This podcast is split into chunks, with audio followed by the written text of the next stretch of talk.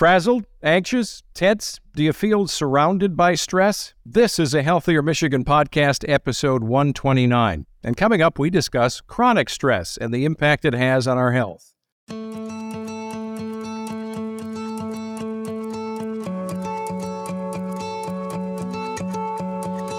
Welcome to A Healthier Michigan Podcast. It's a podcast dedicated to navigating how we can improve our health and well-being through small, healthy habits we can start implementing right now.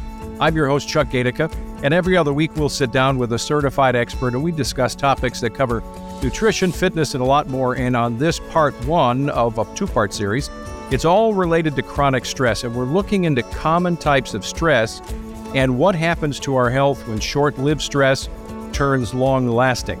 With us today is Medical Director of Behavioral Health for Blue Cross Blue Shield of Michigan, Dr. Kristyn Gregory. Good to see you, Doctor. Good to see you too, Chuck. Yeah, thanks so much. And I know you've had so much experience in dealing with kids and adults, and this seems to be a pervasive issue. And it's the stats that blow my mind. I mean, when I read some of these statistics, according to the American Psychological Association, more than a quarter of U.S. adults say that they're so stressed they can't function. This isn't a quarter of people who are stressed. This is a quarter of the population of America. Does that seem to relate to what you're seeing, not just anecdotally, but clinically? Yeah, very much so, especially in the post-pandemic. It seems to be a chronic thing. Yeah. Well, the adults that have reported stress has had an impact on health. 76% report that they've had at least one symptom in the last month, because they've had things like headaches, fatigue, feeling anxious, nervous, feeling depressed, or sad. And I know there's a lot going on in the world, and it seems like we've got so much to unpack out of this box, because parts of it can include, well, you're getting all this news that really doesn't affect your personal life, right? I mean, some sad thing we may be sad about, a tragedy somewhere else in the world, does it really affect you? And I know anecdotally, in my own family, there are kids. My late mom was like this. She would say, you know, the news scares me. And I was part of the news. And I would say, well, then, Mom, turn it off. You know, I had to say, well, yeah, sorry, you know, just don't watch it if it scares you. Is that part of it, that we've got so many inputs now from various parts of the world in lightning speed, that things that didn't used to stress us are now stressors? Well, yeah, exactly. I mean, there's different kinds of stress, and some of the things that we expect to go away over time seem to kind of be hanging on, continuing to activate us. So for those that say, the 76% that say, you know, in the past month that they've experienced sadness or a headache or fatigue or something, there would be a lot of people, I think, who would just want to say, shake it off, snowflake. I mean, just, you know, get with the program, you'll get past it, you'll be fine. How much value is there in just saying, pull yourself up by your bootstraps, or is there? I don't think that there is, because there are certain things that we can't just avoid, right? Because, you know, stress from environmental things or work stress, we might not be able to avoid because it's our livelihood or it's, you know, where we live. So when we have stress, and I remember a previous episode we had, I think it was with Dr. DeFranco, and he talked about, you know, even going back to ancient times, this idea that we were wired, that we were ready to get stressed because here comes the bear out of the woods, and now we've got to, you know, fight or flight, right? So we're kind of wired to have stress. When does stress become chronic? What does that mean? It's when we don't have that come down relaxation period in between, when we're constantly so keyed up and we're in a constant state of that fight or flight, like, oh, watch the bear. And then that can cause chronic stress and all the physical symptoms that go along with it. Headaches, irritability, GI things. A lot of times we get so accustomed to it that it begins to feel normal. That's just kind of how we go on our day-to-day lives, is this heightened autonomic response, this fight or flight constantly.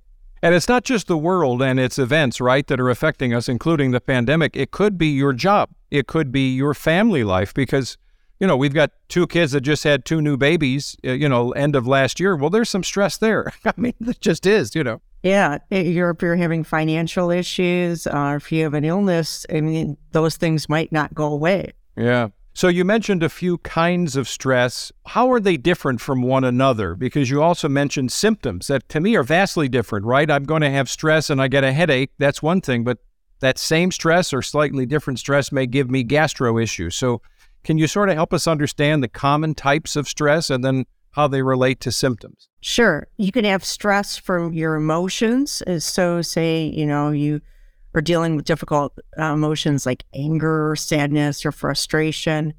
There can be environmental stress, which I mentioned, is where you live and work, relationship stress, and that can be, your partners, your family, and there can also be work stress. And a lot of times, all these stressors kind of go together.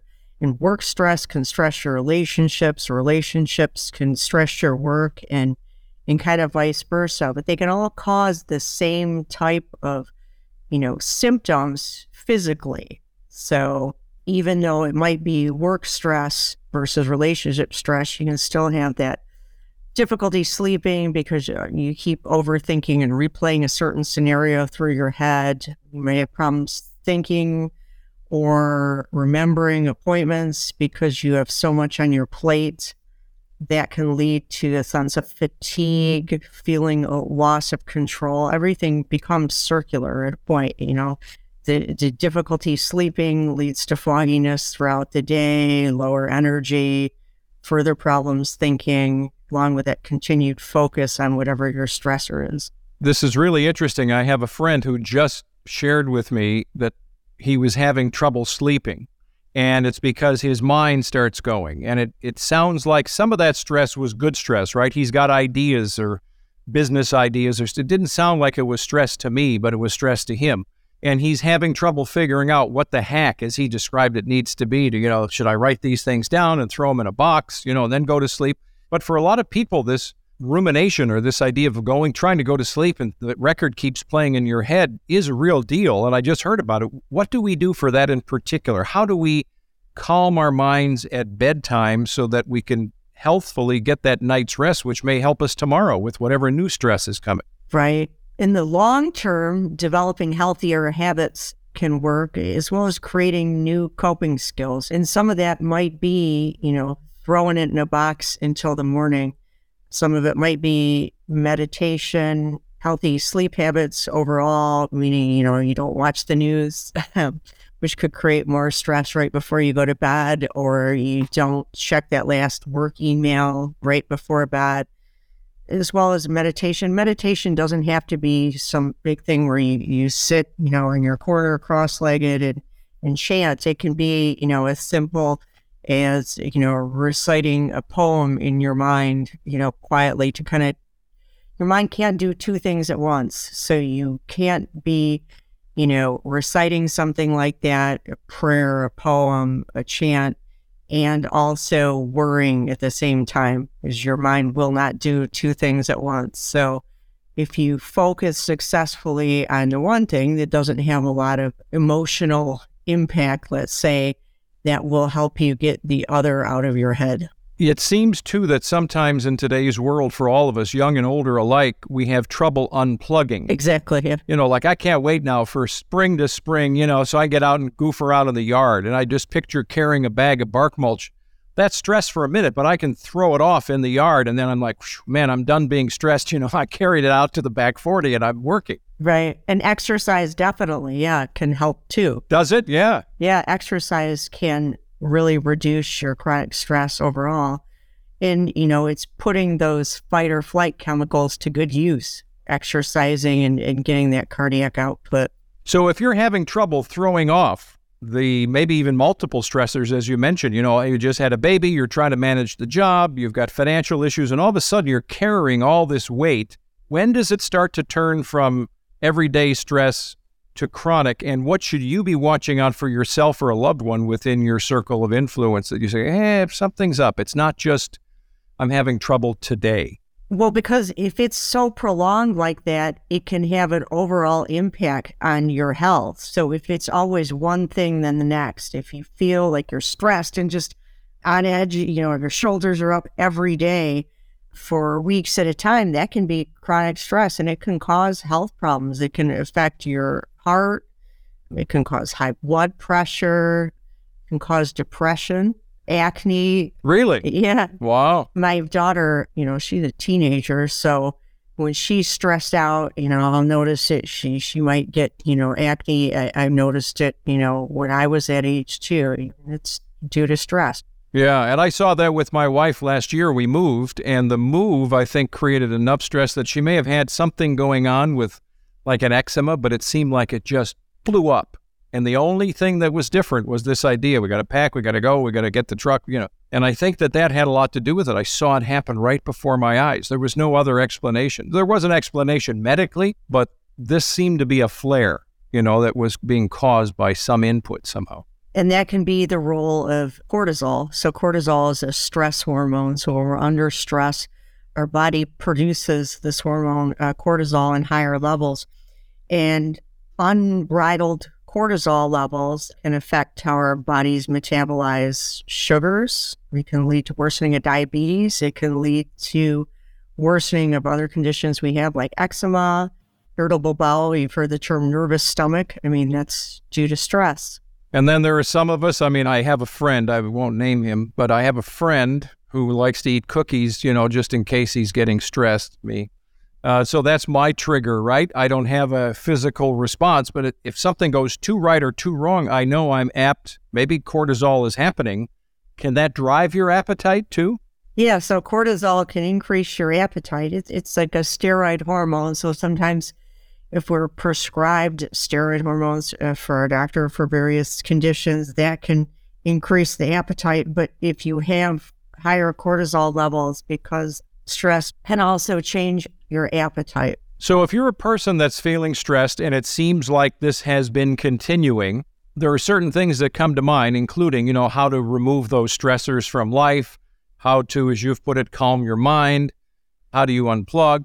But also there are things from the outside, this idea of exercise in Michigan now when the weather starts to break, maybe we get out more, right? That's got to be helpful that we can just go out and get fresh air, go for a walk more. Yeah, exactly. Thinking about something else, deep breathing. We talked about meditation, deep breathing, going for a walk, exercise, but also little things like hugs. And if you think about that, sometimes when you're stressed and that physical touch, sometimes just getting a really deep hug from someone can relieve that stress for just, a minute, give us a chance to breathe. Well, and that's really interesting because that idea, the cuddle hormone, right, that we all kind of give off. Oxytocin, yeah. Right. We give a hug and we give somebody something and we feel good about it as well. And I think, wow, we've come through this season where, holy cow, don't touch people, don't get close, we got a social distance. That alone then, based on what you're saying, could be a stressor in some people's lives. Yeah, exactly, because, we're social creatures. We crave that physical contact. You're right. It's been 2 years where don't touch anybody, don't be within 6 feet. So I think that's had an impact on world's mental health. And the other thing that pops to mind is I think about this idea of maybe not touching people and the loneliness, because we've heard these statistics, how lonely people can feel, even those that have, I may have 4 people in my house and I may still feel lonely. This has got nothing to do with the absence necessarily of people, but that idea of being in connection, in community with others seems to be important too, whether it's at a workplace, which now a lot of people have gone back to, or maybe a church or, synagogue or something, that just being around people can be helpful. It's that feeling of connection, of community that we're missing, and that's causing increased anxiety and stress. Because again, a lot of this is, as Dr. DeFranco has said before, this is evolutionary, right? We've evolved to be creatures that crave that we have a social connectedness. So when that's missing, we go back to the caveman days, so to speak. Yeah.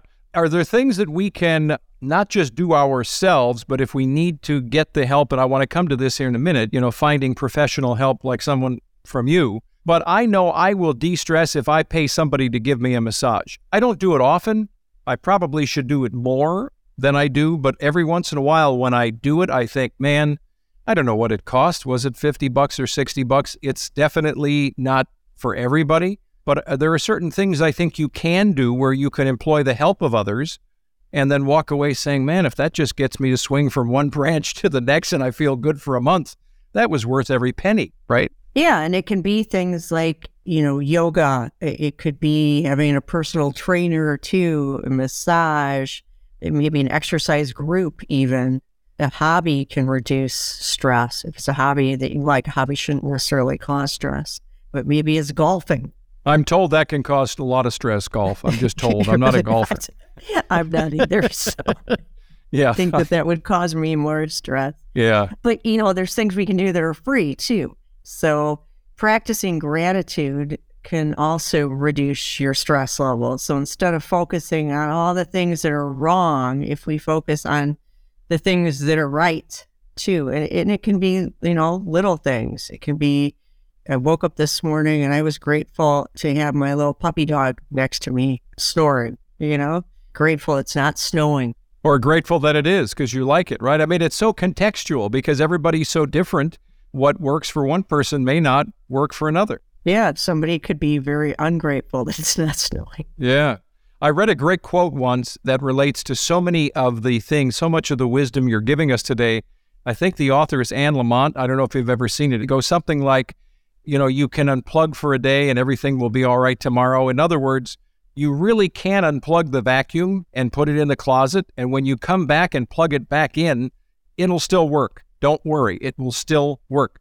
And then you relate that to the human context. You know, I've heard so many people, and I know I've done this too. Oh, I can't unplug. I mean, I am too busy. I've got too much stuff. No, you really can. And if you just unplug for the minute, deep breathing for the hour, for the day, when you plug the cord back in, it'll work. You'll be fine. And I think so many times, I'll just speak for me, I sometimes gloss over that. Like, I just can't stop. I've got to keep going. You hear that sometimes? Yeah, I do that sometimes. Yeah. I went to a conference a couple of weeks ago, and it was outside of San Diego. There was absolutely, the internet did not work there. And, you know, when I got there, I was like, you know, I still have to do all this work, and it caused a lot of anxiety on my part until I was like, I'm going to go with it.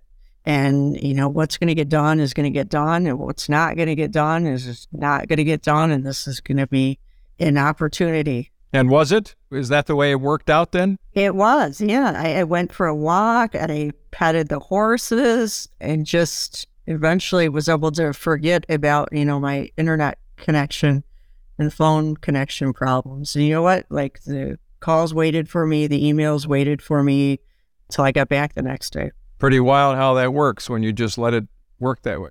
So whether it's, you know, anxiety, maybe it's sadness, maybe we've gone to full-blown depression. Let's double back on this idea of chronic stress, trying to manage it on our own.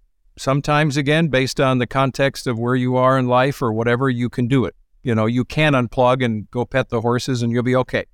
But for others, maybe they're having trouble. But when we're trying to manage it on our own, give us these points again where we see the turns in our own life or those around us where we need to start to consider seeking help from a mental health professional. So if we try the things that we can do on our own and we find that we're still having, you know, significant symptoms, decreased energy, feeling loss of control, helplessness, you know, and depression. Maybe we'll start having panic attacks, or, you know, you feel like you can't go out of the house, or your heart's racing out of your chest. Then that's the time to consider maybe some professional treatment for that. And that can be things like therapy. One of the approaches we use is cognitive behavioral therapy. And that really helps us identify these negative thought patterns, these, you know, all or nothing type thinking. You know, if I don't complete all this, you know, something horrible is going to befall. Like, I have to keep going, you know, the inability to unplug, right? And we can work with a therapist to change these thoughts to, you know, to more realistic, helpful ones. And therapists can also help with mindfulness and meditation, because those help with chronic stress as well. And then there's also the types of stress when they become chronic and they might become an anxiety disorder or depressive disorder, because that can happen with chronic stress. Then it might be something that we talk to our family doctor or psychiatrist about anxiety or depression medications. That's interesting because, you know, all that you've just said is so healthful. and such a positive thing to consider. And yet going to visit a doctor, even via telehealth, for some is going to cause anxiety. Maybe they've never done it, or maybe it's just they can't unplug. They're like, oh my gosh, it's another thing. Yeah, it's another appointment. Yeah. But you're raising this to a level of concern where I think that's part of the answer is we have to assign high value to our health because we can't take care of ourselves sometimes the way we need to without someone else, helping us, or a crutch, or we just need a cane for a minute after we twisted that ankle, and then we're done. We're okay. Yeah, exactly. And, brain health is body health. It's the control center of everything else that's going on, the steps that you take, the thoughts that you have. So if the brain is stressed out and struggling, then we need to help the brain so it can manage all the other parts of us as a whole. And that's why stress affects so many different body systems, because it is the control center. So it's very important we take care of that. Well, we've covered so much great stuff. You want to give us a few takeaways here to kind of wrap it up of some of the important things to consider as we're navigating our way into the world? Sure. So stressful situations can become chronic. They can become chronic emotional, environmental, or relationship or work stress, and they can have a big impact on various physical symptoms. There's different coping mechanisms that we can try, such as walking, exercise, meditation, hugs, being with friends. But sometimes when the stress becomes overwhelming, it's good to see a health professional, and they can offer additional treatments which can help reduce stress and get everybody back to, let's say, homeostasis, where all the systems are working well under a healthy brain. Well, that's good stuff. Dr. Gregory, I don't know if you noticed, I relaxed my shoulders while I was talking to you, so I feel good. Really? I'm de-stressed now. So. I need to do that, I think. Well, it's good to see you. Thanks so much for the advice and all the good stuff today. Thanks, Chuck. All right, take good care. That's Dr. Kristyn Gregory. She's provided us with a ton of good stuff. This is part one of a two-part series that deals with the impact of stress on our health. Next time, we'll be focusing on how stress impacts our eating. We talked about that a little bit today, but we're going to dig deeper into that specifically and what we can all do to better approach food when dealing with stress. Thanks for listening. We're glad you've been here today for A Healthier Michigan Podcast. It's brought to you by Blue Cross Blue Shield of Michigan. If you like the show, you want to know more, you can go online. You can check us out at ahealthiermichigan.org/podcast. We've got, what are we now? We're episode 129. So we've got a ton of great stuff in the library that you can partake in and take it with you as you're going for some of these healthful walks. Leave us reviews or ratings on Apple Podcast or Spotify. And you can also follow us, by the way, Facebook, on Instagram, Twitter. Get all the new old episodes, whatever episode you need, take it with you on your smartphone, your tablet, and be sure to subscribe to us on Apple Podcasts, Spotify, or your favorite podcast app. I'm Chuck Gaidica. Be well.